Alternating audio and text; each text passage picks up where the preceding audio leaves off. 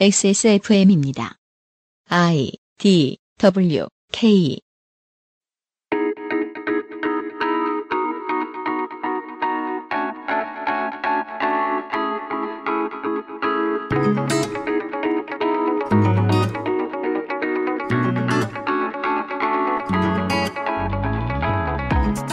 지난주에 저희는 외식 프랜차이즈 사업이란 주식시장과 같아서 기업가 노동자들이 실제로 어떤 음식을 만들고 보람을 얻느냐 보다 어떤 업체에서 작전이 걸려서 개미 같은 소비자가 끌려 들어오는가 소비자의 관심이 높아졌을 때 얼마를 받고 프랜차이즈의 가치를 팔 수 있느냐가 더 중요하다는 사실을 알려드렸습니다.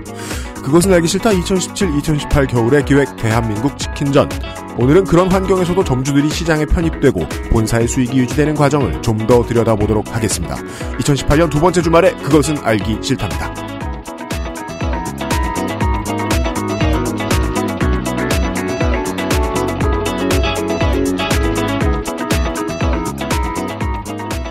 지구상의 청취자 여러분 한 주 잘 보내셨습니까?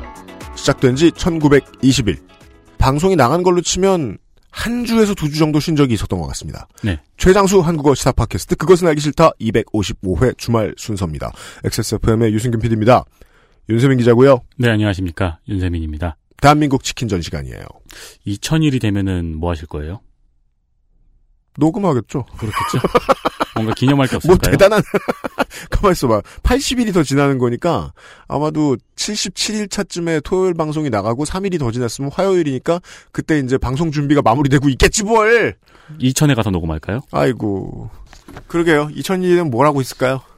특히나 이 팟캐스트 시장도 그렇고 아, 시사 프로그램 시장도 그렇고 아, 극동 방송이나 CBS를 뭐 제외하면은 그 오래된 프로그램이라는 게 가치가 없게 느껴져요. 한국에서는 홍보를 이렇게 하는 곳이 저희밖에 없네요. 어, 다들 약발 떨어지면 새 방송 만들고 약발 떨어지면 새 방송 만들고 그러니까요.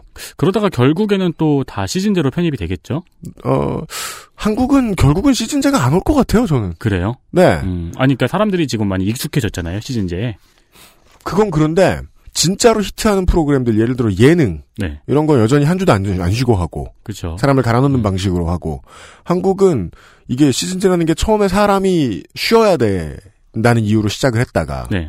나중에는 이제 어, 기대감이 증폭되는 그 홍보 효과를 노려서 그렇게 정착이 되기 시작한 거. 그나마 그게 됐던 게 소태지와 아이들 앨범 정도? 빼고는 없어요. 네. 예, 휴식 취하고 다른 할 거 하고 그 다음에 그 다음 걸 준비하는. 아, 한국은 그게 안 되더라고요. 저도 그래요. 예, 쉬지 않고 하고 있어요. 대한민국 치킨전도 마찬가지입니다. 벌써 7주째, 8주째 쉬지 않고 있습니다. 대한민국 치킨전 오늘이 일곱 번째 시간일 거예요 아마? 이렇게 긴 시리즈가 있었나요? 음, 몇 번 있었죠. 그쵸, 몇, 아, 몇 번 있었군요. 네. 그리고 회차를 다 종합하죠? 그러면은, 어, 그, 스판덱스 영혼전도 아, 되게 오래됐어요. 아, 우리 모두가 잊고 있던. 네. 단일 시리즈로는 매우 그, 그 계속해서 저 연재되는 시리즈로는 가장 오래된 것이 아닌가 싶기도 해요. 아, 대한민국 치킨전 잠시 후에 지난주 끄트머리에 이제 정은정 농축산인이 이야기를 해주었던 에, 치킨 다른 이런저런 프랜차이즈 창업 설명에 가본 이야기. 네. 에서 좀더 진행을 해서 쪽 사업에서 가장 눈부신 기록을 내었던 프랜차이즈 산업의 뭐 좋게 말해 영웅들, 나쁘게 말해 원흉들에 대한 이야기들 그런 이야기들에서부터 다시 한번 이야기를 열어보도록 하겠습니다. 그 창업 스타일에 뭐 익스프레스형, 카페형 이런 거를 적어야 된다 그랬잖아요. 음, 근데 또 그날 농축산인이 조금 바보 같아 보여야 된다. 취재를 위해서는. 그렇죠. 그런 말씀도 해주셨잖아요. 돈은 있는데 전 바보예요. 다음에 가서 약간 창업 스타일에 캐주얼한 힙합 이렇게 적어놓으면 어떻게든 털어먹을 수 있겠어. 그래서 당부 말씀드려야죠. 257회에요. 대한민국 치킨전 Q&A 시간이 예정되어 있습니다. 지금도 계속해서 질문들이 들어오고 있습니다. 네. 쓸수 있는 질문도 있고 없는 질문도 있습니다. 푸르넥에서 준비한 푸르넥 선물 세트 어, 그리고 아로니아진에서도 준비한 선물이 있고요. 그 외에도 몇 가지 선물들을 더 지금 저희들이 섭외하고 있습니다. 많이들 질문 보내주십시오. xsfm25 at gmail.com입니다. 오늘은 바로 만나지요.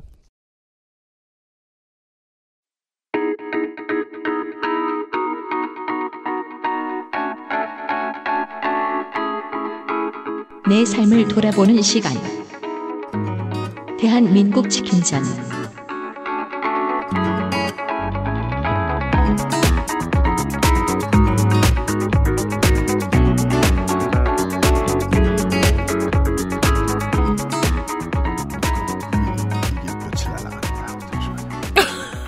아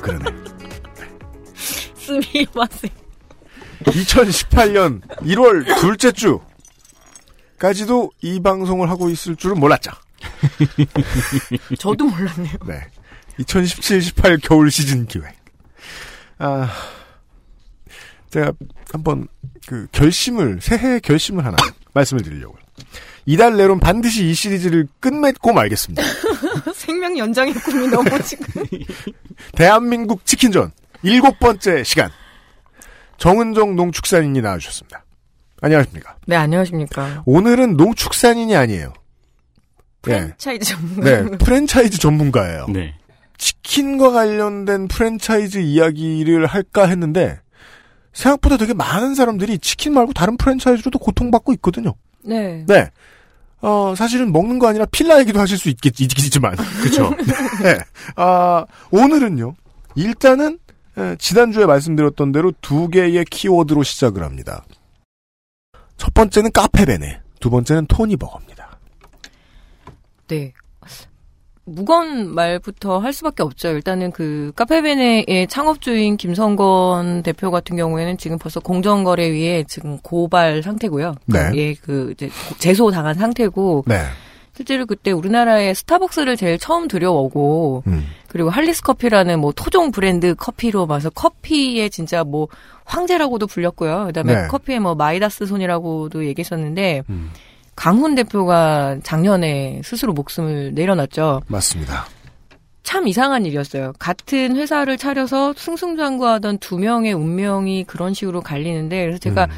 왜 치킨점 연구를 좀 치킨집을 계속 쫓아다니다가 왜 이렇게 그 프랜차이즈 산업 전반의 영역으로 넓혔냐면 한국의 이 유독 프랜차이즈화 진행이 너무 가속화됐다라는 거죠. 너무 많고 음. 그러다 보니까 이제 카페들을 제가 좀 보러 다니게 됐어요. 네. 근데 그때 그 여러 카페 그 프랜차이즈 중에서 대표적인 게 이제 카페 베네잖아요. 네. 카페 카페 베네가 예전에 뭐 그 하이킥 시리즈에서 나오면서 사이더스하고 이렇게 협정을 맺어서 음. 연예인들로 그러니까 빅모델 전략으로 굉장히 갑자기 컸죠. 그 많은 연예인들이 모델이 예. 되셨어요. 드라마의 끝을 알리는 로고가 되었죠. 예. 그래서 세상 그 이후부터는 세상 모든 드라마를 보면 끝날 때쯤 되면 카페벤에 나오나 이 네. 생각을 늘 그리고 카페 이런 대형 카페 베네나 뭐 엔젤리너스나 이런 것들은 치킨점은 상상할 수 없을 정도로 창업 비용이 높거든요. 커피 음. 전문점. 네, 기본적으로 돈이 좀 있으신 분들이 진입을 해요. 실제로 가장 노른자위 자리에 존재하죠. 자- 네. 그리고 매장도. 건물주들이 가장 선호하는 업태이기도 하죠. 1층에다가 이렇게 카페가 딱 들어오면은 굉장히 건물 가치가 건물 올라오고 같아. 응. 그래서 한때 소문도 있었어요. 카페베는 누가 차리면 강남의 사모님들이 이제 자기 차리는 딸한테 거다. 준다 먼저 이런 얘기까지 맞아, 맞아. 있었는데 근데 이게 어느 순간에 확 이제 주저앉기 시작을 했는데 음. 그래서 이상하다 싶었던 게 뭐냐면 어 카페베네 같은 경우에 되게 지금 상황이 어렵고 막 김성건 같은 경우는 파산 신고를 해서 나가고 막 이랬거든요. 네. 그런데 작년 요맘때쯤에 다시 사업자 모집 설명회를 하는 거예요.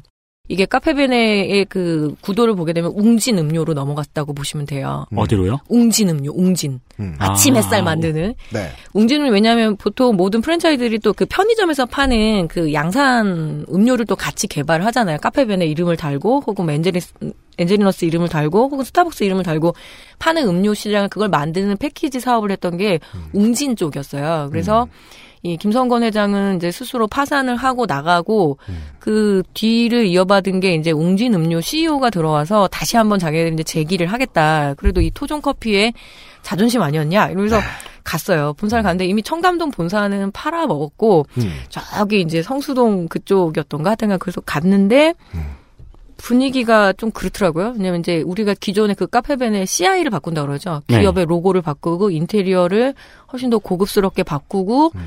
뭐 그리고 뭐 이렇게 메뉴판도 이제 전자 메뉴판으로 다 바꾸겠다 네. 이러면서 사업 설명을 막 하는데 음.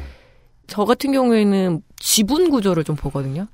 지분 구조. 예, 카페 베네가 일단 이 왜 그렇게 잘 나가다가 망했는가라면 사람들이 커피를 덜 먹는 건 아니잖아요. 음.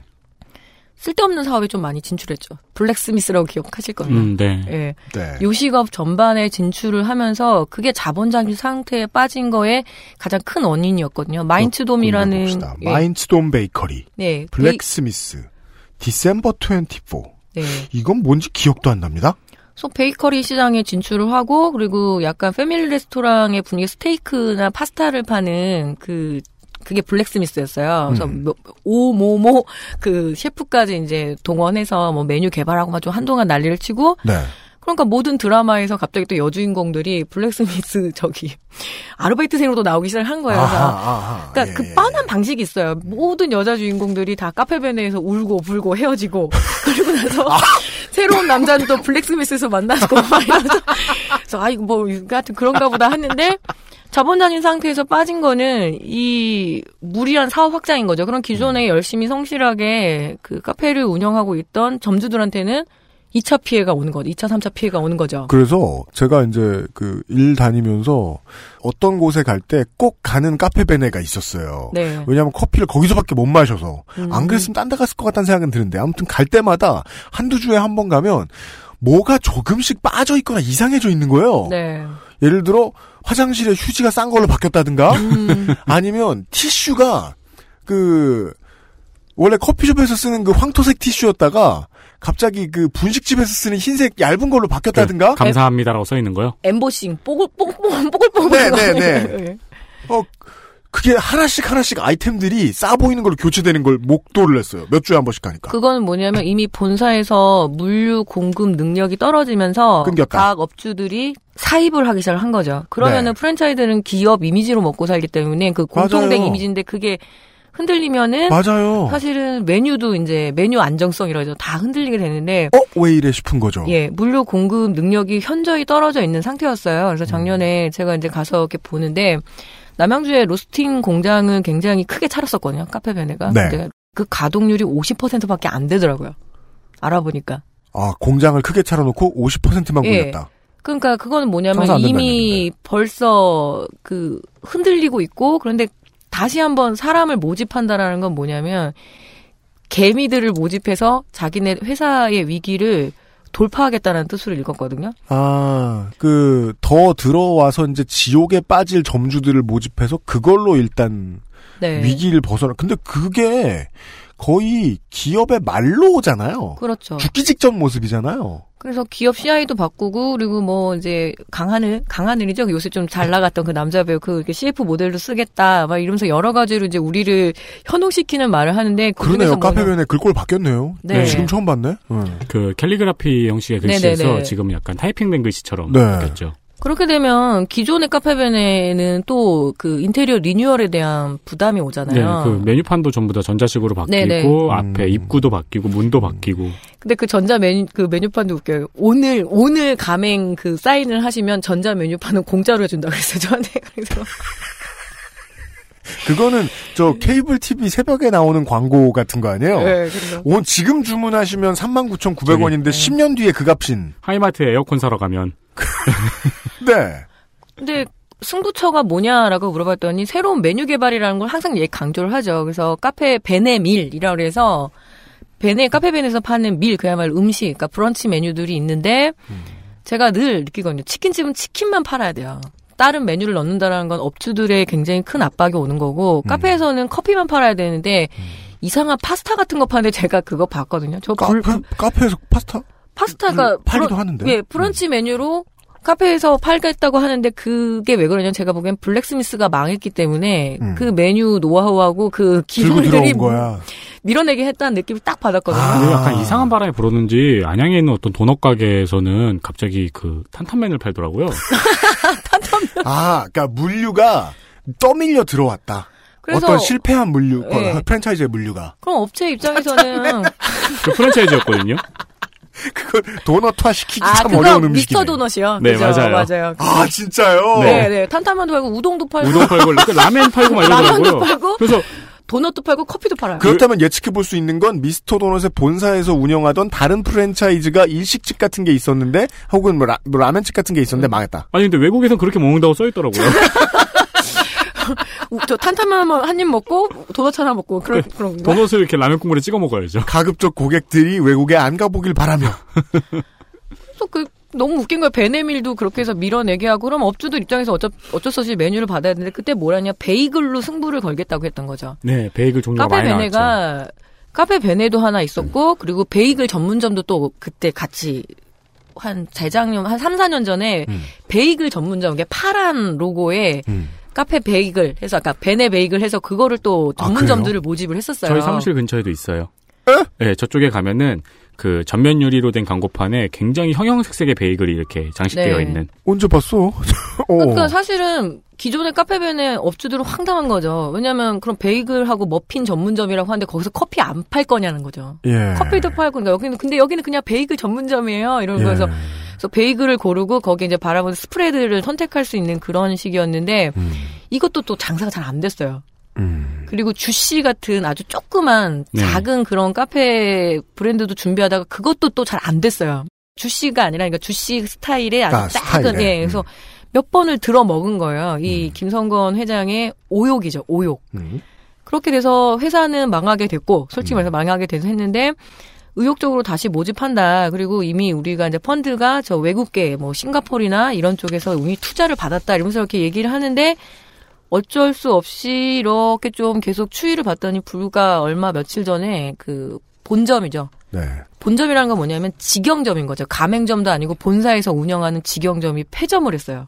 음. 그러면 지금 기존에 남아있는 그 카페벤의 업주들은 뭐냐면 각자 물류를 틀어야 돼요. 이미 물류가 안정적으로 공급이 안 됐으니까 냅킨에서도 음. 드러났던 건데 그러면은 내가 카페를 하고 싶으면 이 낡아빠진 인테리어와 이 망한 기업 이미지를 가진 카페벤의 안에서 음. 내가 알아서 원두도 픽업해야 되고 음료 음료도 다 이렇게 넣어야 되고 그렇게 되면은 실제로 버티기가 되게 어렵거든요. 그래서 음. 버티고 버티다가 지금 기존 카페벤의 그 업주들이 이제 또 간판을 바꿔 달기 시작을 한 거죠. 그러면은 거기서 또 들어가는 그 추가 비용 문제라든가 이런 거 전혀 책임져 주지 않거든요. 그 프랜차이즈 사장님들은 내가 망하면 프랜차이즈가 잘 되는데 네. 프랜차이즈가 망하면 나는 망하네요. 그렇죠. 음. 그리고 제가 거기서 되게 화가 났던 건 뭐냐면 지금 추이를 보니까 이미 직원들 월급도 못 주고 있는 상태였던 것 같아요. 본사 직원들도 많이 자르고, 그러니까 해고하고, 그래서 남아 있는 사람들한테도 책임을 못 져주면서 또 다시 한번 가맹 업주들을 모집하려고 했다라는 거는 이것 자체가 윤리적이다 아니다 이런 게 아니라 사람 목숨 갖고 장난치는 거거든요.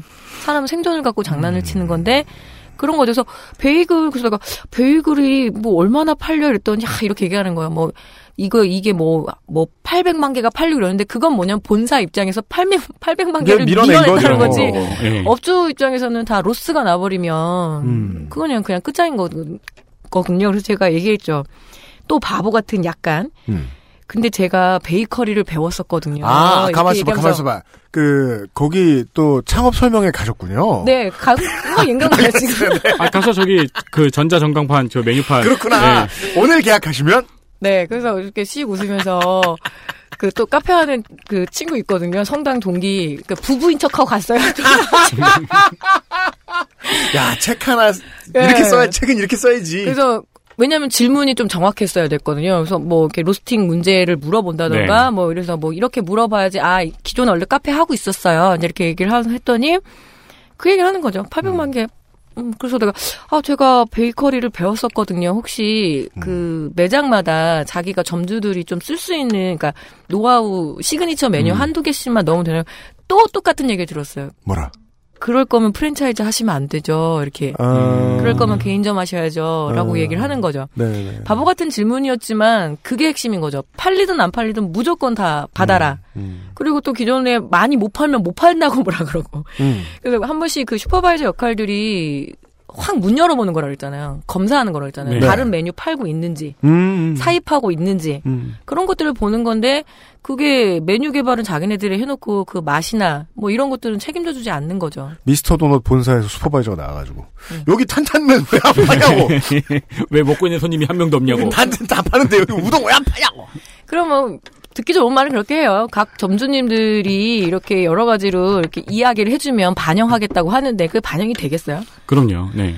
그래서 그때 뭐 로스팅 우리가 카페베네가 커피가 맛이 없다고 그러는데 그래서 굉장히 유명한 모 카페가 있어요. 거기에 바리스타랑 협정을 맺어서 새로운 브랜드를 출시를 하겠다고 얘기를 했어요. 근데 그거 결국 못했어요. 왜일까요? 음. 이미 뭐 망하고 있는데 뭐 깃발 꽂겠어요? 그 업체도.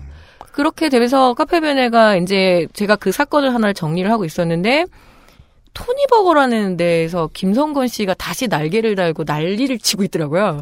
바깥에 알려진 바에 의하면 김선권 씨는 그 카페베네의 최대 주주나 그 최고, 최고 경영자 자리에서는 2015년에 물러난 것으로 네. 나오긴 나옵니다. 물러나고 그게 있어요. 원칙이 동종 업계로 다시 사업을 벌이면 안 돼요. 내가 카페, 그러니까 커피 CEO였기 때문에 다시 나가서 커피를 하면 안 되거든요. 음. 그래서 이 남자가 주목한 거는 햄버거. 아, 네. 김선건 회장에 대한 이야기로 지금 이야기가 옮겨왔습니다. 잠시 후에 햄버거 얘기를 좀 해보죠. 광고를 듣고 오겠습니다. 그것은 알기 싫다는 김치가 생각날 땐 라라라. 그것은 알기 싫다는 김치가 생각날 땐 콕 집어 콕 김치에서 도와주고 있습니다. XSFM입니다.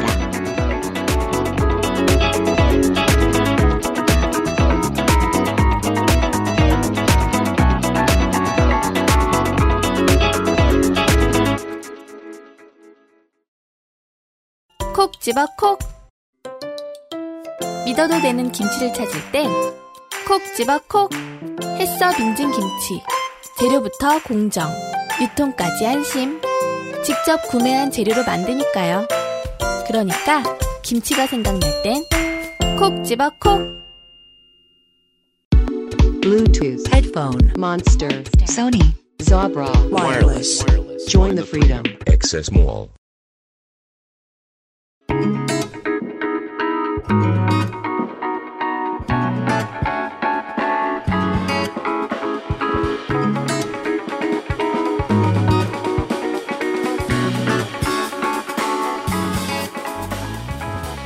돌아왔습니다. 대한민국 치킨전 오늘은 프랜차이즈에 대한 얘기를 할 겁니다. 치킨 얘기라기보다는.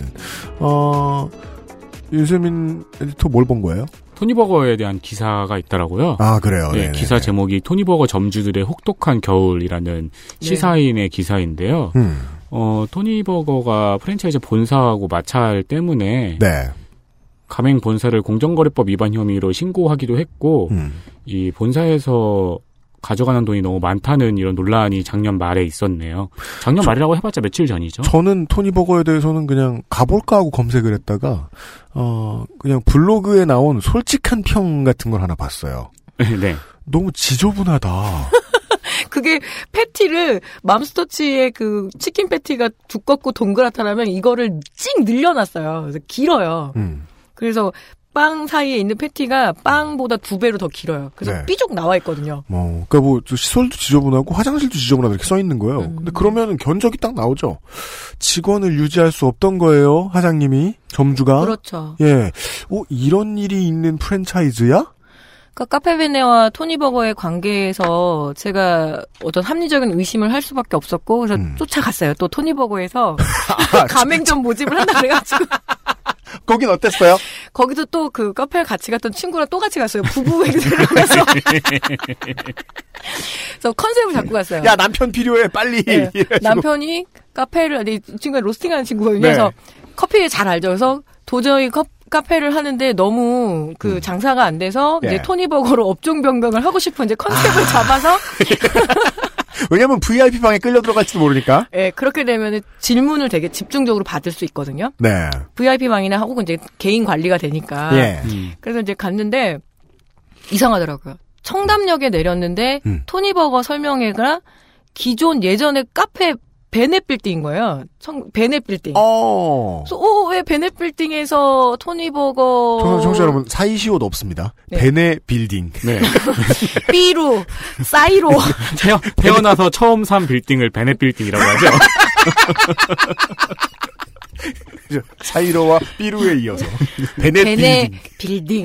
예, 그래서 갔더니 다나해요? 예, 어 이상하다 왜 여기가 원래 그 카페베네의 그 본점이 들어가 있었던 데였거든요. 아, 거기서 토니버거 설명을 했다? 그리고 심지어 1층에 토니버거 직영점이 있더라고요. 영업을 하고 있더라고요. 예. 그리고 그때 토니버거가 왜 살짝 인지도가 올라왔냐면 그 주말 드라마에 월계수 양복점이라고 있었거든요. 이게 드라마도 많이 봐야 깰수 그. 양보점이 이걸. 옛날에 제가 자취하던 집 뒤에 있었어요. 아, 그래요? 네. 뭐야, 그건. 그 월계수 양복점에 그 한 명의 남자가 거기서 토니버거에서 아르바이트를 하니까 PPL이 그렇게 들어갔어요. 아. 네. 그래서 그 예쁜 여자 아축 커플이라고 있었는데 거기 남자애가 뭐야? 거기서 이제 일을 하고 철없는 재벌의 딸이 맨날 그 쫓아가는 거예요. 햄버거집 가가지고 남자 만나려고 예, 예, 예. 그런 식으로 이제 노출이 됐어요. 그래서 음. 이제 막상 가가지고 이제 봤는데 조금 독특했어요. 왜냐하면 치킨점 프랜차이즈도 그렇고 프랜차이즈 사업 설명을 가면 제일 황당한 게 음. 치킨을 한 조각도 안 줘요. 치킨 안 먹여? 안 줘요. 무슨 맛인지 안 알려줘요? 예, 그냥 설명만 해요. 그리고 예. 나중에 이제 진성 당원들만 뽑아갖고 이제 주는 건데 되게 황당한 게 음식 프랜차이즈 사업 설명 가는데 한 입도 안 줘요. 음식을 안 준다라. PPT만 해요. PPT만 하고 그 영업 이사나 이런 사람들이 나와서 멀끔하게 차려입고 와서 합니다. 근데 토니버거는 이상하게 햄버거 세트를 주는 거예요. 오. 음? 전 억울했죠. 이미 한번 맛을 보려고 한, 하나 사 먹고 들어갔는데. 이럴 줄 알았으면 안 사먹었지. 그래서, 에이씨. 진작 얘기 좀 해주지. 근데 제가 이제 나의 나름대로 제 다, 발에 걸린 거죠. 그 어떤 사업 설명에서도 음식은 주지 않는다. 네. 왜냐면 그것도 자기네들은 돈 아까운 거죠. 어차피 듣고 다튈 예, 거니까. 예, 예, 예. 근데 주더라고요. 그래서 이제 뭐 그걸 우걱우걱 먹었어요. 그랬더니 예. 컨셉은 이렇게. 햄버거 시장이 얼마나 확장될 건지에 대한 이제 설명 그리고 예. 그리고 우리의 그 컨셉이 그 맘스터치를 이제 경쟁 상대로 삼아서 맘스터치하고 사- 거의 비슷한 맛이긴 했, 하더라고요. 음. 패티가 다만 좀 길게 쭉 늘어져 있고 네. 그래서 제가 거기서 되게 황당한 게 뭐냐면 이제 우리가 TV CF를 준비하고 있다. 음. 그러면 인지도 훨씬 더 올라가서 점주님들한테 훨씬 더 이제 그 잘 팔리게 될 거다라고 했는데 그때 분명히 송승헌이 하고 있었거든요. 송승헌이 TV 광고는? 아니고 예 홈페이지에다가 아, 이렇게 홈페이지에 홈페이지에 송승헌 막씨 이렇게 얼굴이 나와 있었다. 토니버거 막 들고 막 이렇게 하는 약간 마초성 있는 그 왜냐하면 인테리어 컨셉이 약간 서부 컨셉이었어요. 네. 막 이렇게 막 음. 카우보이 네. 그런 컨셉이었으니까 송승헌 씨가 CF를 찍을 거라고 얘기를 했어요. 음. 그래서 그 CF를 기다리고 있는데 갑자기 홍석천 씨가 아, 송승헌 씨 송석천 씨로 바뀌었다? 예, 홍석천 씨, 오, 이상하네. 그새가 저는 어차피 차릴 거는 아니었지만, 음. 송승헌이라는 어떤 그런 빅모델이 나올 줄 알았는데, 물론 뭐 홍석천 씨가 빅모델이 아니라는 건 아니지만, 네. 바뀐 거죠. 음. 그리고 컨셉이 완전히 그냥 코믹 버전으로 CF가 바뀌었더라고요. 네. 그럼 이미 그 사업 설명에서 얘기한 거는 거짓말이 되는 거잖아요. 네, 그렇죠. 그러고 이제 이렇게 있었는데, 좀 이렇게 업종 전환을 하고 싶은 그런 어떤 철딱선이 없고 멍청한 부부 컨셉으로 갔으니까, 음. 엄청 설명을 하는데 제가 그 얘기를 했어요. 음. 근데 이사님 저는 참 이상해요. 설명을 들으러 왔더니 지금 이제 토니버거가 신생 기업이니까 제 음. 입장에서는 토니버거가 사람들한테 되게 많이 알려지고 난 다음에 차리는 게 유리하지 않을까요? 라고 물어봤어요. 그런 질문 할 수 있잖아요. 네, 그랬더니. 어, 사람들이 토니버거, 토니버거 이렇게 막 알려지고 난 다음에 차리는 게 낫잖아요. 왜냐하면 뒤에 차린다고 해서 지금 앞에 차린다고 해서 가맹비를 덜 받고 이런 건 아니거든요. 네. 근데 뭐라 그랬냐면 저한테 네. 에이 사모님 누가 햄버거 팔아서 돈을 벌어요 이랬어요 저한테 어? 뭐지? 햄버거 사업 설명회인데. 예 그래서 그러니까 이런 거죠 내가 너한테만 알려줄게 그러니까 거의 하, 하게끔 생겼고요 그리고 그 컨셉이 뭐냐면 남편은 아무런 권력이 없고 이 제 저한테 다 달려 있다라는 그런 거- 컨셉. 예 그런 컨셉을 잡고 갔거든요 음. 그랬더니 하는 말이 아 이런 거요 누가 햄버거 팔아서 돈을 벌어요 이러면서 얘기하는 게 네. 백호점까지 음. 열면은 보통 프랜차이즈 산업이 백호점까지 화력을 집중해 주거든요. 네.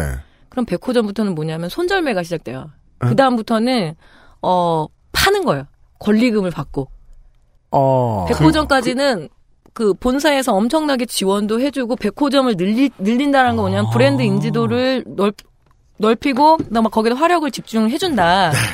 그 다음에 뭐냐면 백호점 뒤부터는 뭐냐면 그땐 넘기셔야죠 그랬어요. 오. 왜냐면 최고가를 치니까 아. 카페 베네를 그런 식으로 마라. 한 거, 예, 카페 베네를 그런 식으로 해서 실제로 김성건 일가는 그렇게 해서 돈을 다 손실을 보전한 걸 제가 알고 있어요. 비선으로 다 알아냈거든요. 그거 되게 어 창업 설명이 온 사람한테 네, 아 내가 순진했구나라고 하면서 창업을 결심할 것 같은 말이네요. 네. 그래서 음. 제가 사실은 이런 이야기를 약간 위험을 간수하면서 하는 거는 뭐냐면 정말 야차들이에요, 야차들. 그래서 거기에 들어가면 그냥 먹힌다라고 생각하시면 돼요. 그래서 이미 그때 두 팀이 미팅을 하고 있었거든요. 저랑 음. 어떤 한팀 있었는데 제 나이 또래 남성분이었는데 네. 좀 바보 같았어요. 벌써 자기가 가게 자리를 보고 왔다라는 걸 얘기를 하는데 이 사람들은 음. 그런 거에 노하우가 없는. 아 거기 안양 사거리에 그 무슨 고등학교 앞에요. 아 거기 맘스터치 하나 있잖아요. 하지만 사람들은 길 건너가서까지 먹지 않아요. 사장님 이쪽에서 차리시면 돼요. 딱 얘기해요. 그렇게까지 모든 것들을 다 꿰고 있어요. 그래서 저는 저 남양주인데요. 그래서 뭐 했더니 아 거기 항아리 상권 이렇게 얘기해요. 포켓 상권이라 그래가지고 네.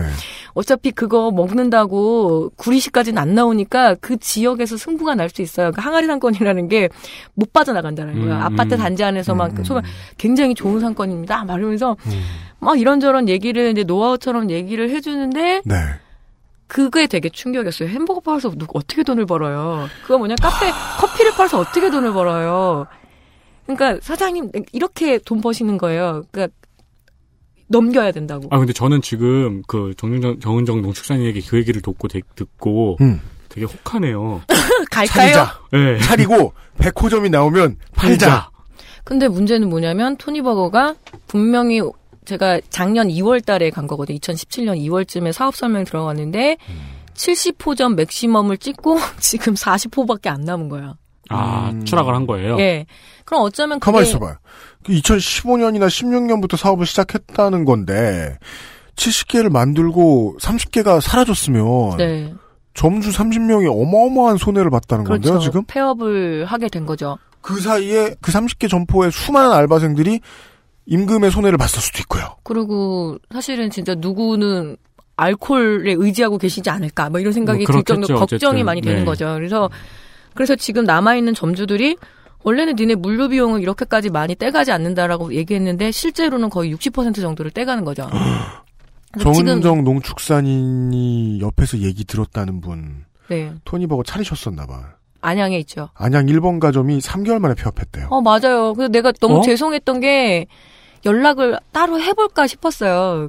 제가 신분을 세상에. 밝히고 그런데 이미 좀 몇 번 사업을 하셨던 분이었거든요. 네. 근데 근데 그리고 나서 전도 회사에서도 계속 연락을 받았어요. 음. 마음의 결정을 내리셨냐고. 그래서 제가 그래서 좀 뭔가 아직 뭐 이러면서 아, 아직 뭐 아, 전화 와. 계속 오죠. 네, 예, 예, 계속 예. 전화 오죠. 네.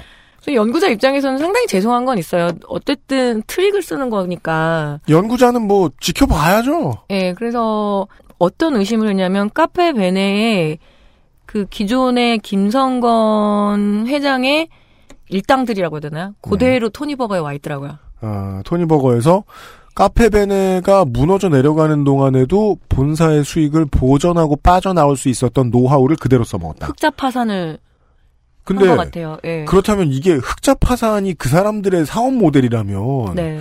이것은 법의 제재가 돼야 되는 그렇지만 합, 합법적으로는 돼 있기 때문에 그냥 CEO 물러나고 그리고 나는 카페 사업에 진출한 것도 아니고 근데 그때 그냥 장사가 안 돼서 망한 거다. 예, 그때 인상적이었던 건 뭐냐면 이분들이 다 카페 베네를 하나씩은 갖고 있었어요. 토니 버거의 이제 이사들이 예.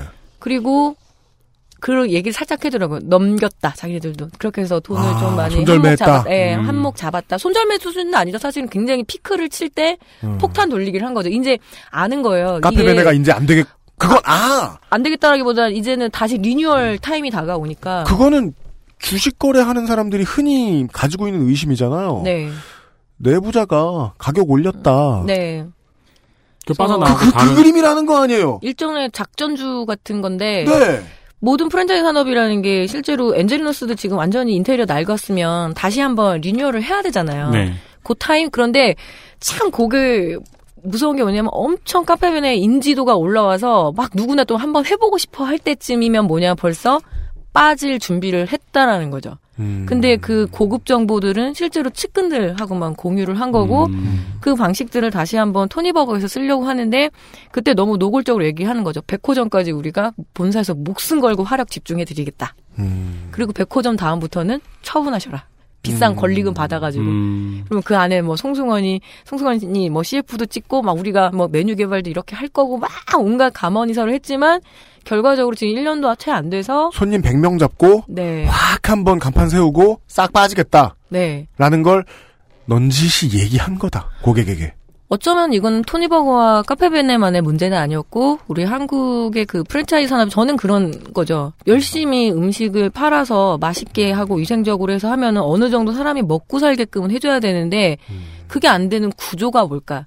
결국에는 모든 프랜차이즈 산업 회장들이 하고 싶은 거는 뭐냐면 이렇게 해서 건물을 사고 싶은 거죠. 음. 건물주가 되고 싶었던 거지 무슨 요식업의 뭐 발전을 위해서 혹은 프랜차이즈 산업의 어떤 선진화를 위해서 했던 건 아니다라는 건데 그거를 참 모르고들 오세요. 제가 이 이야기를 드리는 건 계속 반복적으로 말씀드리지만 사업 설명회를 할 때는 그렇게 하겠다라는 마음을 갖고 오면 안 되거든요. 음, 감언이설이다 다. 네, 뭐든지 사실은 사업 설명회는 거의 사기 도박판이라는 전제를 깔고 가시는 게 훨씬 더 나아요. 사실 지금 말씀하시는 그 이제 백호점 되면 딱 빠지고 보증금 남겨먹는 그 장사가 젠트리피케이션의 과정이잖아요. 그렇죠. 우리나라의 젠트리피케이션이 거의 다 그런 분들의 한창 왔다 가면은 이제 그 다음부터 생기는 거잖아요. 그 뒤에 들어오는 사람이 전부 다 손해를 보는. 음, 제가 이제 마흔이잖아요.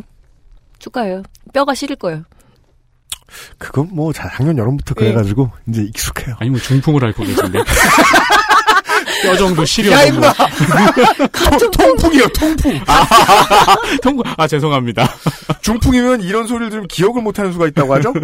그 마흔이 되면서 세상을 보는 눈이 조금씩 조금씩 달라지고 있고 저는 그 아이를 하면서 뭘 자꾸 새로 배우는 게 되게 재밌는데요. 확실히 그 그런 배움은 있었던 것 같아요. 그 건물들을 구경을 하면서 큰 건물들은 다 주인이 있지 않습니까? 그렇죠. 스무 살 때만 해도 이제 막 그 스무 살 초반 때만 해도 동네 건물 지나가면서 막 엄마나 아빠가 아유 저거 80년에 천만 원에 샀으면 이런 소리 하는 거 들으면서 다니다가 그때만 해도 아무 생각이 없었는데 지금은 아 저 건물에는 누구의 피가 사연으로 써 있을까 음. 라는 생각을 한단 말이에요. 그래서 지금 상상력을 통해서 이걸 이해할 수 있게 되는 거죠. 그 큰 건물 하나 있으면 말이에요. 뭐 십몇 층짜리 그런 거 하나 내가 그냥 통짜로 가지고 있다 라고 생각하면 진짜 좋을 거 아니에요. 네. 그거 좋기 위해서 나라를 뒤흔들 준비가 돼 있는 사람들도 있다. 그 당시에 온 그, 나라의 미디어를 예, 다 갖다 쓰고 막. 카페빈의 그 점주들이 막 항의 집회도 오고 막 이랬거든요. 음. 그래서 김성건 회장이 이제 자기도 파산내고 이랬다는데 제가 오늘 되게 재밌는 기사 봤어요. 음. 김성건 회장의 30억짜리 아파트가 경매로 나온 거예요. 네. 음. 그럼 여태까지 30억짜리 아파트는 갖고 있었다는 뜻인 거잖아요. 막 음. 점주들은 나 죽겠다 그러고 막 난리 그때 이제 소위 말하는 상투 잡은 점주들이었던 거죠. 음. 이미 이제 카페베네에서 본사에서 운영 능력이나 그렇게 할그 노하우도 이제 다 그 해체 상실하고. 예, 상실하고 이미 경쟁 업체들이 막 무섭게 치고 들어왔고 이런데 그게 좀 더 열받더라고 오늘. 그래 너 이제 다 파산했구나가 아니라 그럼 너 30억짜리 아파트는 갖고 있었네? 음. 그리고 그리고 그때 질문했어요. 어 왜 토니버거 건물이 그 카페벤의 건물을 그대로 쓰고 있고 그 안에 그대로 그대로 쓰고. 있더라고요. 그래서 이거 왜 이렇게 여, 어, 여기 카페벤에 그럼 카페베네를 가져갔다는 사모펀드의 정체는 네. 뭐며? 근데 그렇게 얘기하더라고요. 아, 5년간 임대했다고 하더라고요. 이상하잖아요. 기존에 내가 말아먹고 나온 회사의 나왔는데. 건물에 그래서 내가 아, 예, 그냥 그러고서 아, 그럴 수도 있군요. 하니까 기, 인테리어가 다 그런 이렇게 브리핑하는 설명하는 사업 설명하는 그 장소 자체가 기존의 그 카페벤의 점주들을 네, 네, 불러다가 설명하는 데랑 똑같더라고요. 그래서 5년간 임대했다는 말도 사실 안 되는 거서 이 차명으로 돌렸네. 그런 돌렸을 수도 있네. 예, 돌렸을 수도 있네. 그러니까 김성건 회장 소유의 빌딩은 아니지만 혹은 친인척 그 그러니까 제3자라고 그러거든요. 그러니까 음. 관계를 맺을 때 친인척 중에서도 제3자는 그 약간 더 덜 그 감시를 받거든요. 음. 누구한테 넘겨놨을 것 같다 이런 생각을 되게 많이 했어요. 그 현장에서는. 저는 그 생각이 드네요. 스베누가 이걸 못했네요. BJ 누구였더라? 소닉이요. 네. 무릎을 탁 치고 있겠네. 네. 아이쿠 내가 이것 만 들었으면. 그때 딱 팔았으면. 네. 프랜차이즈 산업의 에, 진심에 대한 이야기를 좀 들어보았습니다. 광고를 오죠. 치킨으로 좀 돌아가고 싶습니다. 그것은 알기 싫다는 용산의 숨은 구석 컴스테이션에서 도와주고 있습니다. XSFM입니다.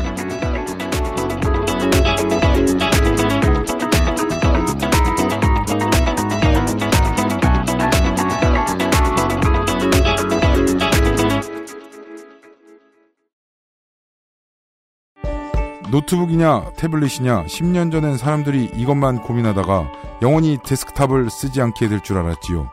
발열과 속도 저하, 활용도와 확장성의 한계에 부딪히기 전까지 말입니다. 어떤 업무, 어떤 상황에 안정적인 데스크탑이 필요한지 알고 계신 당신은 컴스테이션과 잘 통할 고객입니다. 품질 보증 기간 걱정 없는 신제품, 발열과 각종 고장에 대비 중인 조용한 형제들, 믿음까지 구매하는 비용이라고 보기에는 저렴하기 이를 데 없는 컴스테이션의 고사양 PC, 부품 수급이 불안정해질 때마다 눈물을 머금고 원치 않는 사양을 사야 했던 날들의 작별, 컴스테이션과 함께 하십시오. 컴스테이션은 조용한 형제들과 함께합니다. 콕 집어 콕. 좋은 원료를 쓴 김치를 만들 시간이 없을 땐 콕 집어 콕. 배추, 무, 고춧가루, 생강, 전부 국산. 다시마, 홍합, 표고버섯도 아낌없이 쓰죠. 그러니까 김치가 생각날 땐콕 집어 콕.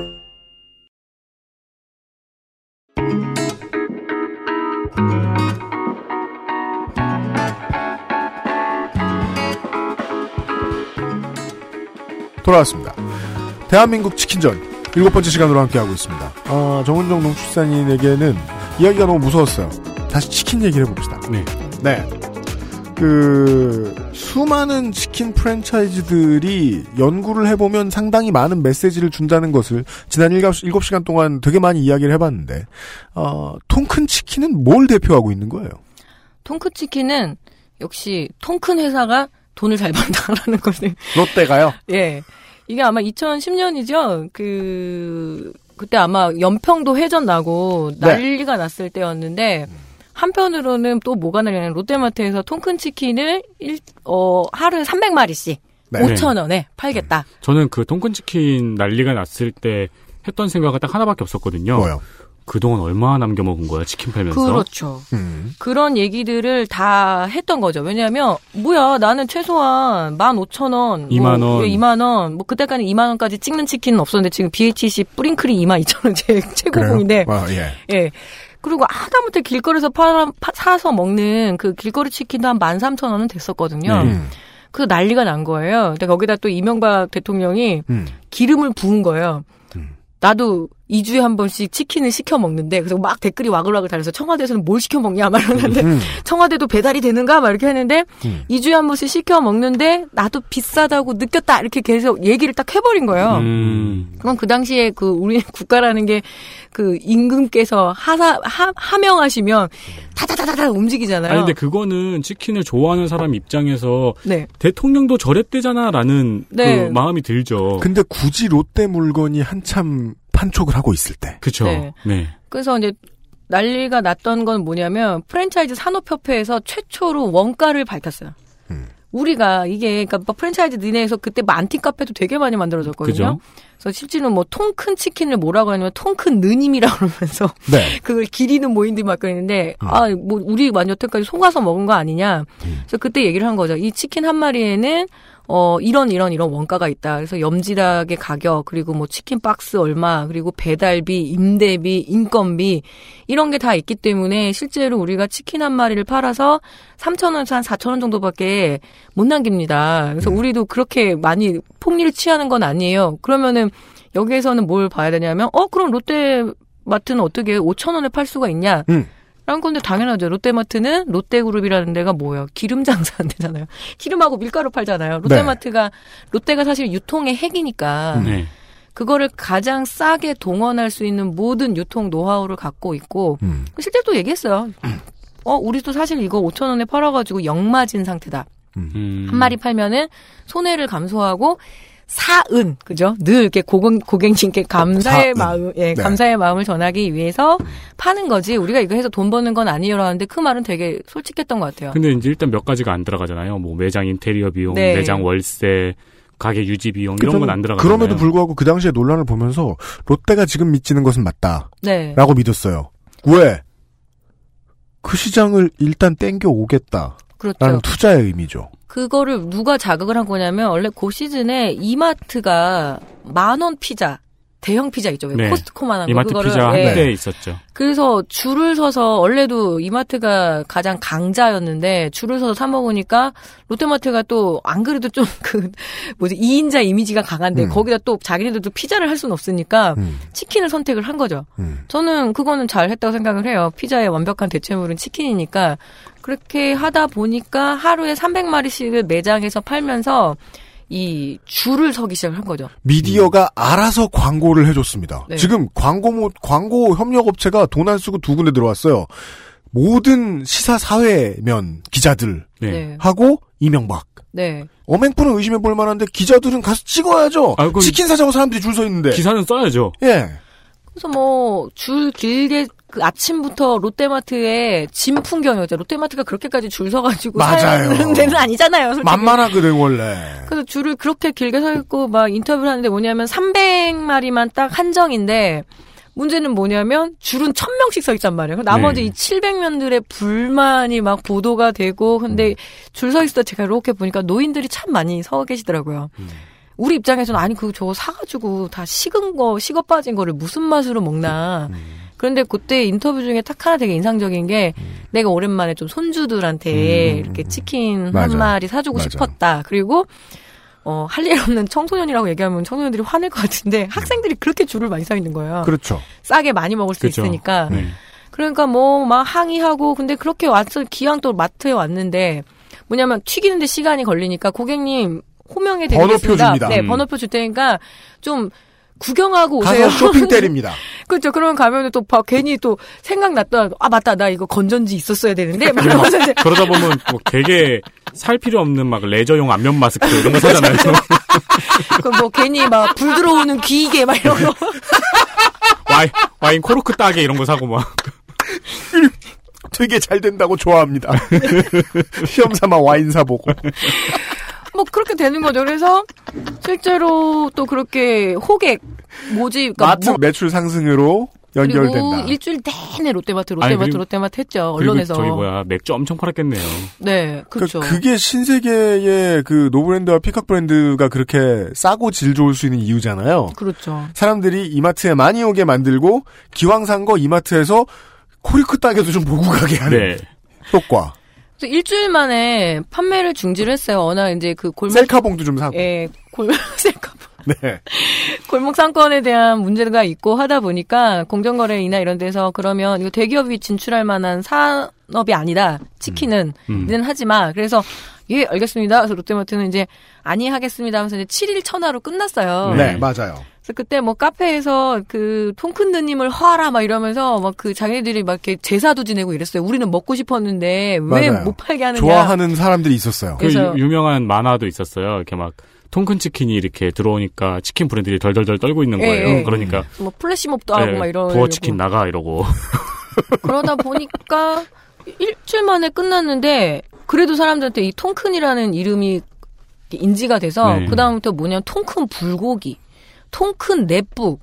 그러니까 롯데마트의 모든 그 자사 PL 브랜드 통큰자를 네, 붙이는 맞아요. 거예요. 음. 그러면은 이 기업에서 브랜드 하나 인지시키는데 그렇게 오래 걸리거든요. 이거를 단 7일 치킨. 몇천 마리로 해결했다. 그렇죠. 이게 그러니까 프랜차이즈 사장님 입장에서는 치킨은 골목 상권이다. 마트가 네. 여기까지 침해하면 어떡하느냐인데 소비자 입장에선 또 얼마나 열받아요. 그렇죠. 그것 때문에 우리는 비싸게 사 먹는 걸 계속 먹으라고 하면서 네. 그 래서 그, 그 다음부터 또 소소하게 이미 튀김기나 제반 시설이 들어와 있기 때문에 롯데마트가 통 큰 돈가스 말해서 돈가스도 또 한 번씩 튀기고 뭐 30주년 기념 그래서 또 다시 한번 통 큰 치킨 해서 음. 또 팔아요. 5천 원씩 해갖고. 이벤트를 이제 하는데 사람들이 이제 그런 거에 논란을 제기하기도 지쳐 있는 상태고 음, 그래서 그냥, 그냥 흐지부지 또 이렇게 된 건데 그 사건을 통해서 깨달은 거는 뭐냐면 아 치킨 한 마리가 갖는 원가가 한번 이렇게 좀 공식적으로 밝혀진 것도 있고 그리고 대기업들의 그 생기라고 할까요? 그걸 또 한번 더 보게 된 거죠. 그리고 이 유통의 핵을 진다라는 게 얼마나 대단한 일인가. 특히 식품에 있어서는. 네, 맞아요. 그래서 그런 여러 가지 상황들을 좀 보면서 씁쓸하기도 했었고, 더- 저도 사실 줄 섰거든요, 그때. 먹어봐야 되니까. 아니, 근데 끝내, 끝내 못 먹었어요, 아, 끝내. 근데 그게 진짜 되게 슬픈 싸움인 게 우리나라에서 네. 되게 뭐 택시도 그렇고 여러 분야에서 이런 형, 양상이 많이 일어나잖아요. 네. 대기업과 대기업 혹은 돈 많은 사람과 돈 많은 사람의 싸움인데 싸움은 제일 밑에 있는 프랜차이즈 사장님이 하거나 음, 음. 네, 가장 밑에 있는 분들이 싸움은 나서는 네, 그러니까 실전에 나갔을 때 어떤 상해를 입게 되는가는 네 본사의 상관이 아닌. 그죠 그래서 프랜차이즈 치킨점을 하는 점주들은 괜히 다 같이 사기꾼이 돼버린 거죠. 음, 완전히. 그렇죠. 근데 실제로 그 피토하는 지난 시간에 네. 들으셨죠? 시- 들으셨죠? 이런 위험 저런 위험을 다 직접 돈을 내고 계시고 광고 모델 한 번 바뀌면 그 광고 모델한테 주는 돈도 객출 당하셔야 되고 요기요와 배민에 내야 되는 돈도 많으시고. 그리고 이제 농촌 농축산인으로서는 음.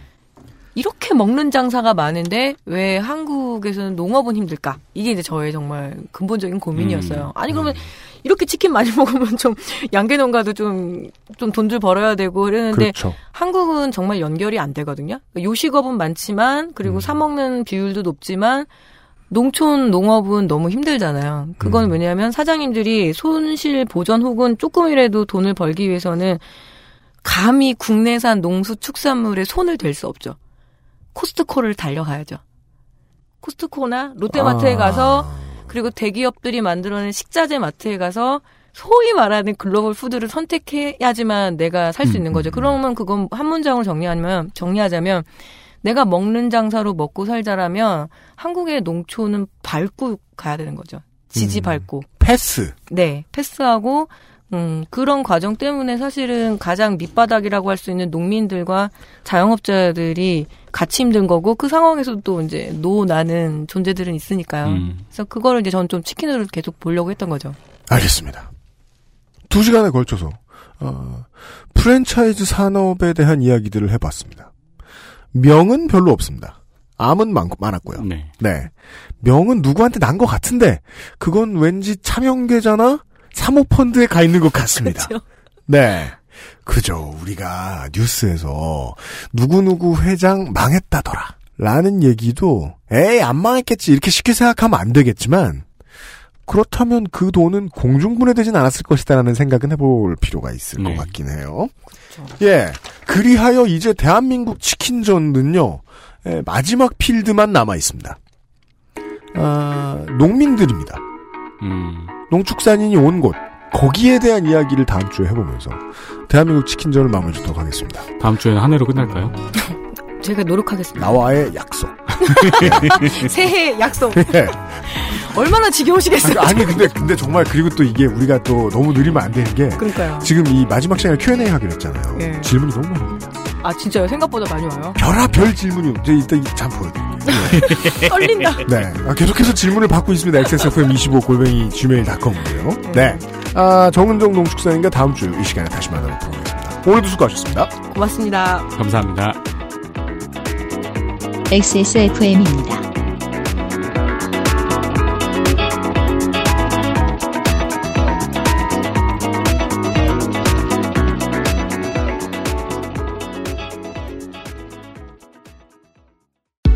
Bluetooth. Headphone. Speaker. Sony. Monster. Wireless. Join the freedom. XS Mall. JJL. Speaker. Charge free. Bluetooth. Speaker. Go. Clarity. HDBT. Headphone. Headphone. Bluetooth. Sony Monster. JBL. Meet the speaker. Join the freedom. Access Mall. 컴스테이션은 조용한 형제들과 함께합니다. 아스트랄 뉴스 기록실 뉴스 아카이브 기억해 볼 만한 옛날 뉴스들을 정리해 드리겠습니다. 먼저 2011년 1월 13일입니다. 6년, 7년, 7년 됐네요? 네, 네. 그, 사실상 21세기 계속 반복된 일들입니다. 그렇습니다. 어, 이명박 정부가 부동산 정책을 발표합니다. 네. 이것을 113 전세 대책이다. 이렇게 불렀습니다. 왜냐하면 당시에 전세값이 폭등하고 있던 시기였거든요. 1월 13일에 전세 관련된 부동산 대책 말고도 물가를 잡겠다고 해서 되게 많은 것들을 내놨고 실제로 정부에서는 이것을 113 물가 대책이다 이런 식으로 보도 자료를 뿌렸는데 그 당시에 가장 주목받았던 건 전세 대란과 관련 전세 대란과 관련된 문제였죠. 기억해 보시면 그때부터 전세가 사라진다는 이야기들이 한참 많이 들릴 때였습니다. 그렇죠. 전세값이 매매값을 상회하는 경우도 이때 일어났었죠. 2011년 1월 16일에 한국일보에서는 번지수 잘못 찾은 113 전세 대책이라는 기사가 실렸습니다. 네. 기사는 전세값이 가장 많이 오르는 아파트는 중소형인 60에서 80 제곱미터의 아파트인데, 음. 즉 3, 4인 가구가 선호하는 주택인데, 음. 어, 정부의 대책은 60제곱미터 이하의 1, 2인 가구를 위한 소규모 주택 공급 확대에 초점이 맞춰져 있다는 지적이었습니다. 네. 사람들은 여러 가지 요구사항을 가지고 있기는 합니다만은, 어, 한국에서 살다 보면 평균이 잡히죠? 중위값이 잡히죠? 네. 그 중위값은 제가 알고 있는 바에 의하면, 혼인을 원하지 않는 사람 및 가족을 더 이상 늘릴 생각이 없는 가구, 네. 아니면 뭐 친구랑 사는 사람, 뭐, 한두 사람 모시고 사는 사람이 이렇게 그 작은 가구 는 월세를 냅니다. 보통 그렇죠. 그게 중위값입니다. 네. 그리고 먼 미래를 내다보면서 당장 목돈이 없는 사람들이 하는 것이 전세를 대출을 내서 전세를 얻는 것이었는데 그건 보통 가족 계획이 있는 부부입니다. 네. 예, 애가 지금 하나, 둘 혹은 앞으로 늘려나갈 생각이 있는 사람들. 그 사람들이 보통 주요 전세 매매 고객, 전세 고객이죠. 그렇죠. 아니면은 아파트를 하나 분양받은 사람. 네. 그 당시에 저, 뭐, 저, 윤세민 에디터가 지적해준 한국일보의 이런 평가가 아니더라도 되게 많은 언론들이 1월 13일 일주일 지나고 2주일 지나고 이때쯤부터 계속해서 이번 전세 대책은 이상하다. 전세를 못 잡겠다. 그리고 한 달이 지난 다음에는 이 전세 대책이 나온 다음에 전세값이 폭등했다. 음. 라고 이야기를 했습니다. 왜? 지난 두 번의 정부 모두 부동산 대책을 내놓겠다고 하고 집을 몇 개를 더 늘리겠다라고 말을 한 다음에 임대를 해줄 사람들이 편하게 대출을 바꿨어요. 집을 더 많이 살 수 있게 해줬죠. 네. 이런 경우들을 이제 우리는 그 일관성에 있어서 큰 흐름에 있어서 너무 많이 봤기 때문에 지겹습니다. 커다란 사람들의 삶에 문제가 생겼을 때 그 재난이나 재앙을 가지고서 어, 있는 사람들을 배불려주는 제도를 만들어내는. 네. 그런 것의 일환으로 부동산 대책이 너무 많이 쓰였습니다. 네. 지난 9년간의 문제였고 그 결과로 지금 정부는 어, 전세도 없고 집을 살 수 있는 사람도 없고 그래서 비트코인이나 투자하고 있는 예, 이런 세상을 떠막 떠안게 된 거죠. 아, 리플이 떨어졌어요. 우리 우리 우리 방송은 그, 그 얘기 안 하냐고 하시는데 어, 그것과 관련돼서 무슨 얘기를 해야 될지 모르겠습니다. 왜냐면은 저희가 청취자 여러분들의 생각도 되게 다양하실 거고. 저희가 오늘 녹음을 한 다음에 다음 날 방송이 나가잖아요. 네. 그 사이에 시세가 변동이 와서 그럼요. 네, 실시간으로 해야 돼요, 그거는. 네. 그리고요. 1988년 1월입니다. 슈퍼 콘트라 아케이드가 발매되었습니다. 네. 어, 코나미에서 콘트라의 후속작인 슈퍼 콘트라 2를 발매했는데요. 기억나십니까? 아케이드에 가면은요, 오락실에 가면은 혼두라라고 써 있었습니다. 네. 너무 이상했습니다. 어, 시작 화면을 보면 C로 시작하는데, 이름이. 혼두라라고 써 있는 곳은 근데 아무래도 조금 부촌인 것 같고요. 아, 그래요? 네. 경기도 지역에서는 람보라고 써 있었어요. 람보가 아닌 것이 자명한데. 조금 이제 게임을 아시는 분이면은 람보와 에일리언. 네. 당시 오락실에서는 별로 인기가 없었는데 페미컴으로 이식이 된 후에 인기를 끌었습니다. 왜냐하면 난이도가 너무 높으면 게임성이 훌륭해도 어, 아케이드에서 실제로 돈을 모으진 못합니다. 맞습니다. 어, 그리고 1992년에 후속작으로 콘트라 스피리츠가 나옵니다. 음흠. 이런 람보류의 게임은 나중에 쇼크트루퍼스 기억하세요? 네. 그리고 메탈 슬러그까지 명맥을 이어갑니다. 메탈 슬러그를 좀 더 잘 기억하죠. 전작인 혼두라는 특이한 점이 있었어요. 3D 액션을 지원했어요. 네. 근데 그 3D가 뭐냐면 2D 바탕으로 3D 게임을 만들어야 되니까 앞으로 총알이 나가는데 총알이 그냥 작아져요. 음, 음. 멀리 있는 상대는 그냥 작을 뿐이에요. 네. 그래서 어린 마음에 보면서도 그 역설을 느끼는 거죠. 3D 아닌데 3D 흉내내고 있다. 실제로 그렇게 머릿속에 정리가 되어 있진 않았지만 그냥 평면인데 이거 먼 것처럼 보여주느라 고생이네? 그런 생각을 많이 했었어요. 사실 레이싱 게임에서 적용했었던 방법이죠. 네. 원근감을 이용해가지고. 네. 그랬다가 슈퍼 콘트라로 바뀌면서 횡스크롤이 가끔씩 top view로 바뀌어요. 네. 위에서 보는 view로 바뀌는 방식.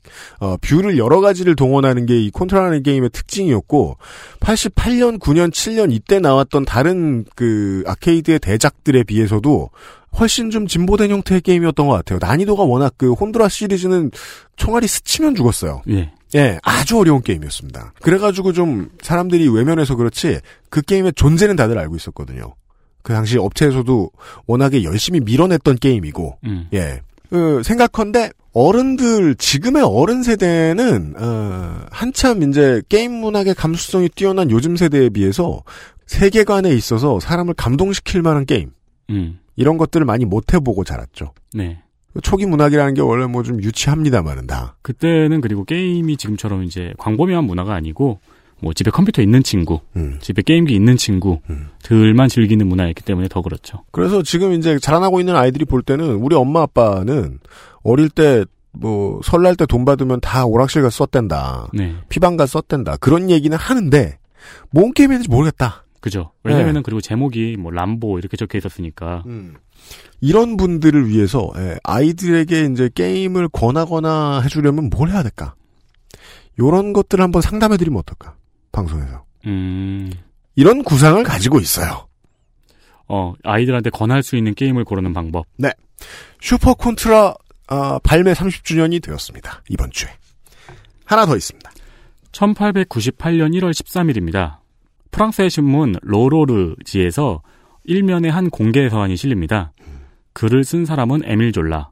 공개 서한의 제목은 나는 고발한다 였습니다. 네. 나는 고발한다가 어, 이렇게 오래됐네요, 이제. 120년이 됐네요. 네.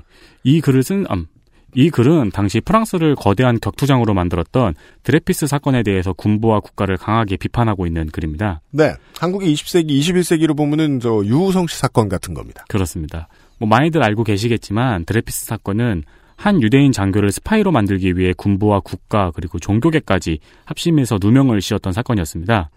네, 이 사건은 진실이 밝혀진 과정이 굉장히 극적이었고요. 그리고 무엇보다도 당시 대문호의 명문이 이 사건을 역사적인 사건으로 발전시킵니다. 네.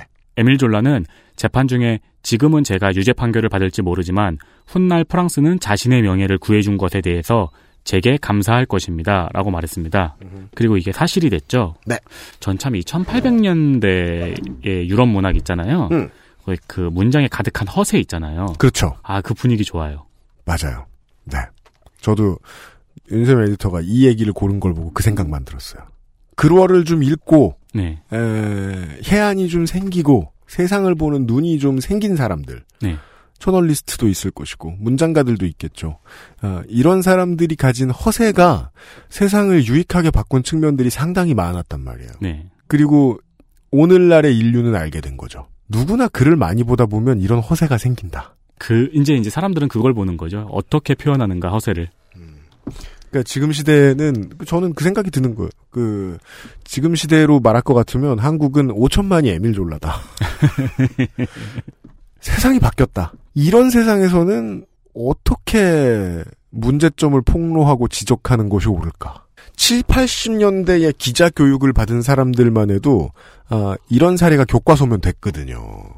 부당하다. 그렇게 느껴질 때는 참지 말고 나서야 된다. 그죠. 근데 이제는 모두가 채널을 언론을 가지고 있는 시대니까 어, 무엇을 부당하다고 느껴야 하는가? 그것도 다 정치적인 선택인 거죠. 옛날에 글 쓰는 사람이 많이 없을 때는 그냥 비분 강개하면 그걸로 끝나는 시절이었단 말이에요. 네. 어, 유우성 씨 사태에 대해서 한두 언론인이 짚고 한두 언론인이 뭐라 그랬습니까? 그렇죠. 예, 예전하고는 달라요. 그러니까 유호성 씨 사태하고 드레피스 사건하고 유우성 씨요. 아, 유우성 씨 사건하고 드레피스 사건하고의 공통점이 뭐냐면은 너무 허술한 허점 같은 게 쉽게 발견됐다는 거예요. 네. 누구나 지적할 수 있는. 네. 네. 음, 그렇지만 이런 거짓말을 하는 사람들은 일단 거짓말을 해놓은 게 있기 때문에 무조건 틀어막아야죠. 네. 네. 그래서 이 사건은 작가의 사회적 역할에 대해서 논할 때 항상 등장하는 사례입니다. 그렇습니다. 윤세민하고 제가 걱정하는 부분들이 다른 듯하고 같은 부- 같은 듯한 이런 느- 것들이 있어요. 여튼 사회적 역할에 대해서는 지금도 고민해야 되는데 어, 고민의 궤가 좀 달라지지 않았나 하는 생각이 들어요. 네. 네, 에밀 졸라가 너무 많은 시대는 어떨까? 누구나 자기가 사회적 역할을 하고 있다고 생각을 하는 것도 문제죠. 그렇습니다. 1월 둘째 주에는 이런 일들이 있었습니다. 윤세민 에디터였습니다. 네, 감사합니다. 이번 주는 이 정도에서 접죠. 이번 주는 너무너무 추워가지고요. 한반도가 저희들은 지금 주말 내내 꽁꽁 그냥 집안에 싸서 가만히 있고요.